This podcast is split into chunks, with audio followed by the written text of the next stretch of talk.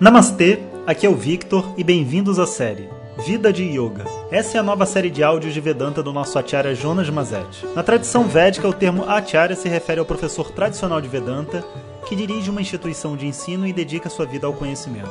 Jonas Mazet é formado pelo curso de três anos do Swami Dayananda na Índia e hoje dirige seu próprio Instituto de Vedanta no Brasil. O seu propósito com esses áudios é permitir que as pessoas possam saborear o néctar do conhecimento e, quem sabe, despertar para uma nova liberdade. Om Shri Guru Pyo Namaha Harihi Om Bom dia pessoal. Hoje mando essa mensagem para vocês aqui cedinho do Parque Ibirapuera Onde estou encontrando com alguns alunos. Eu sempre faço isso, quando eu viajo eu tento encontrar com os alunos locais uma maneira da gente se conectar. Mas antes de encontrar com eles eu faço meus exercícios, né? E é sempre bom estar no parque, né? Eu acho que o parque era o antigo shopping. Antigamente, as pessoas tinham esse hábito né, de sair da estrutura de uma cidade para se conectar à natureza e não precisava fazer nada, era só estar na natureza. Não sei se vocês lembram. Abrir um, um, uma canga, fazer uma, um piquenique, tomar um café, ler um livro. Né? É um hábito que ainda na Europa as pessoas ainda têm. Eu não sei porque no Brasil, talvez pela violência, talvez pela as novas possibilidades de entretenimento, né, televisão e tudo mais, as pessoas agora optam por sentar de frente para uma televisão ligada sem prestar atenção como forma de passar o tempo, né? E então o áudio de hoje vai exatamente para esse tema, que é a gente saber aproveitar o tempo que a gente tem. E eu queria falar de quatro momentos muito importantes, né? O primeiro momento, que eu diria esse momento de lazer, né? E lazer para um ser humano significa estar em contato com a natureza. De dia, estar em contato com o sol, com as plantas, com as árvores, com a grama, com os animais. E de noite, estar em contato com a estrela, com o céu, com a lua, com as águas também, né, que é uma coisa muito bonita, com o fogo. Né, e existe um fascínio automático quando a gente fica olhando para uma fogueira, quando a gente fica olhando para a lua, quando a gente senta num lugar gramado e bonito, quando a gente vê os patos no lago, como aqui, tudo isso traz dentro de nós uma espécie de uma automeditação, né? Um, um processo de contemplação que nos equilibra. O segundo momento, muito importante, né, é o momento onde a gente come.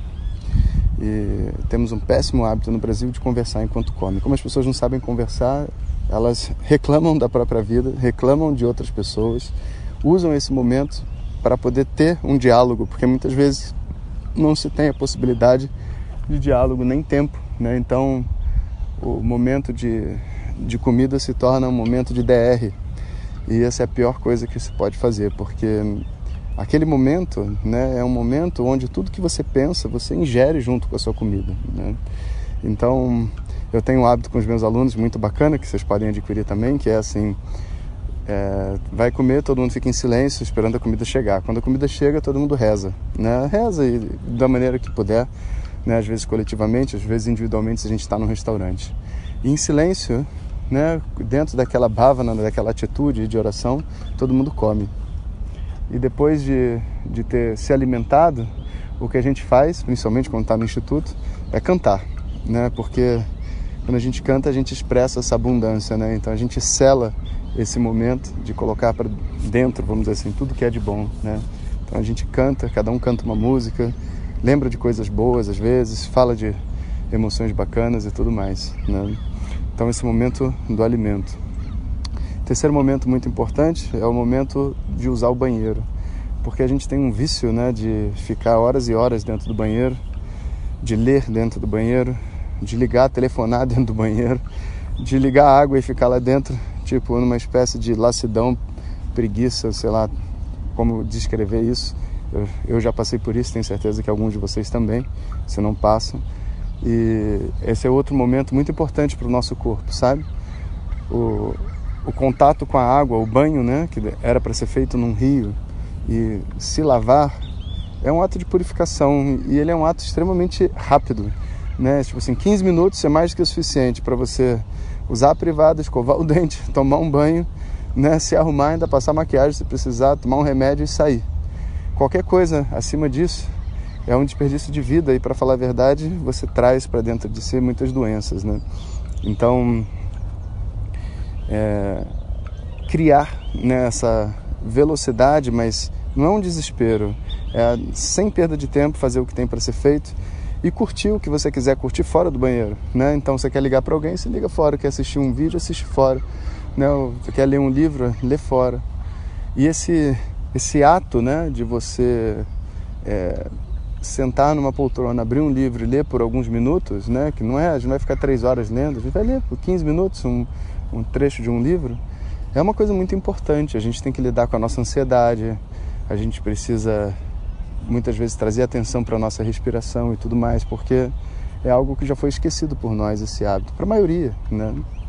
E o quarto coisa muito importante que é o momento com as outras pessoas que a gente convive íntimas e um momento onde você não tem nada para fazer, né, para que possa haver todas as conversas e trocas que sejam necessárias.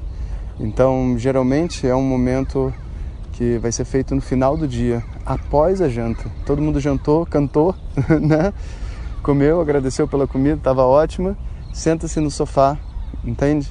E pode, por exemplo, beber um chá, né? Um, um pós-janta, onde está todo mundo em silêncio. E naquele silêncio, né? assuntos vão surgir, trocas vão acontecer. Né? E se nada acontecer também, tá todo mundo bem tomando seu chazinho em silêncio. Às vezes abre-se um livro para ler, às vezes se coloca uma musiquinha. Nunca se liga ao Domingão do Faustão, né? Mas esse é um, é um hábito muito bacana que eu gostaria de sugerir a todos vocês, que para ser sincero é uma base né, de uma rotina diária para uma vida de yoga todos os mestres que eu conheci na minha vida têm esses quatro hábitos nesses quatro lugares, né? E muitas vezes assim com eles a gente jantava, por exemplo, o Swami Dayananda, a gente jantava, saía da janta, a gente ia pro, lá para quarto dele, né? Ele tinha um quarto assim de receber pessoas e sentávamos todos aos pés dele e não tinha nada para falar, a gente não tinha nada para perguntar, ele não tinha nada para dizer, mas a gente ficava ali um tempo. Às vezes surgia alguma coisa dele ou de alguém, né? E se falava. Né? E também é, eu lembro da, dos dias, né? Como, como, o dia começava tipo às 4 horas da manhã, a gente não tinha tempo para ficar 40 minutos no banheiro, nem 30. É tipo assim, 10 minutos estourando, você vai lá, faz tudo que você tem para fazer e sai para começar o seu dia, porque o dia é fora, não é dentro do banheiro, né? E quando a gente come, a gente quanto mais a gente aprecia a comida, mais a gente quer comer em silêncio. Quanto mais a gente se valoriza, mais gosta do nosso corpo, mais a gente quer se nutrir. E é um momento que a gente não quer dividir com ninguém, é só a gente, a comida e Deus, né? E assim a gente vai descobrindo. E quando vem o momento de lazer, então, eu acho que o contato com a natureza, a, a lua, as estrelas, elas falam por si só. Né? Não é necessário grandes explicações. Só compreender que assistir Netflix não é lazer, sabe? É, sair para ir no shopping, caminhar não é lazer. Tudo isso é, uma, é um se esquecer, né? Você se esquece de você mesmo. Você pode até fazer um ato de se esquecer, mas esse não é o seu ato de lazer diário, sabe? O lazer diário de uma pessoa não deveria ser assistir um episódio de Netflix por dia, né? Isso é um, é um ato contra a própria mente, sabe? A gente precisa saber balancear todas essas ações. Né? Não tem nenhum problema assistir o Domingão do Faustão. Agora, quando o seu programa de família é o Domingão de Faustão, aí você está com um problema muito sério e daqui a pouco vai perder a família também, sabe como é que são essas coisas. Então, pessoal, um bom dia de vida de yoga para vocês e até daqui a pouco. Hariom. Compartilhe com seus melhores amigos. E se você quiser receber nossas mensagens diretamente no seu WhatsApp, clique agora no link que vem junto com o título. Para outras informações, www.vedanta.com.br. Om Tat Sat.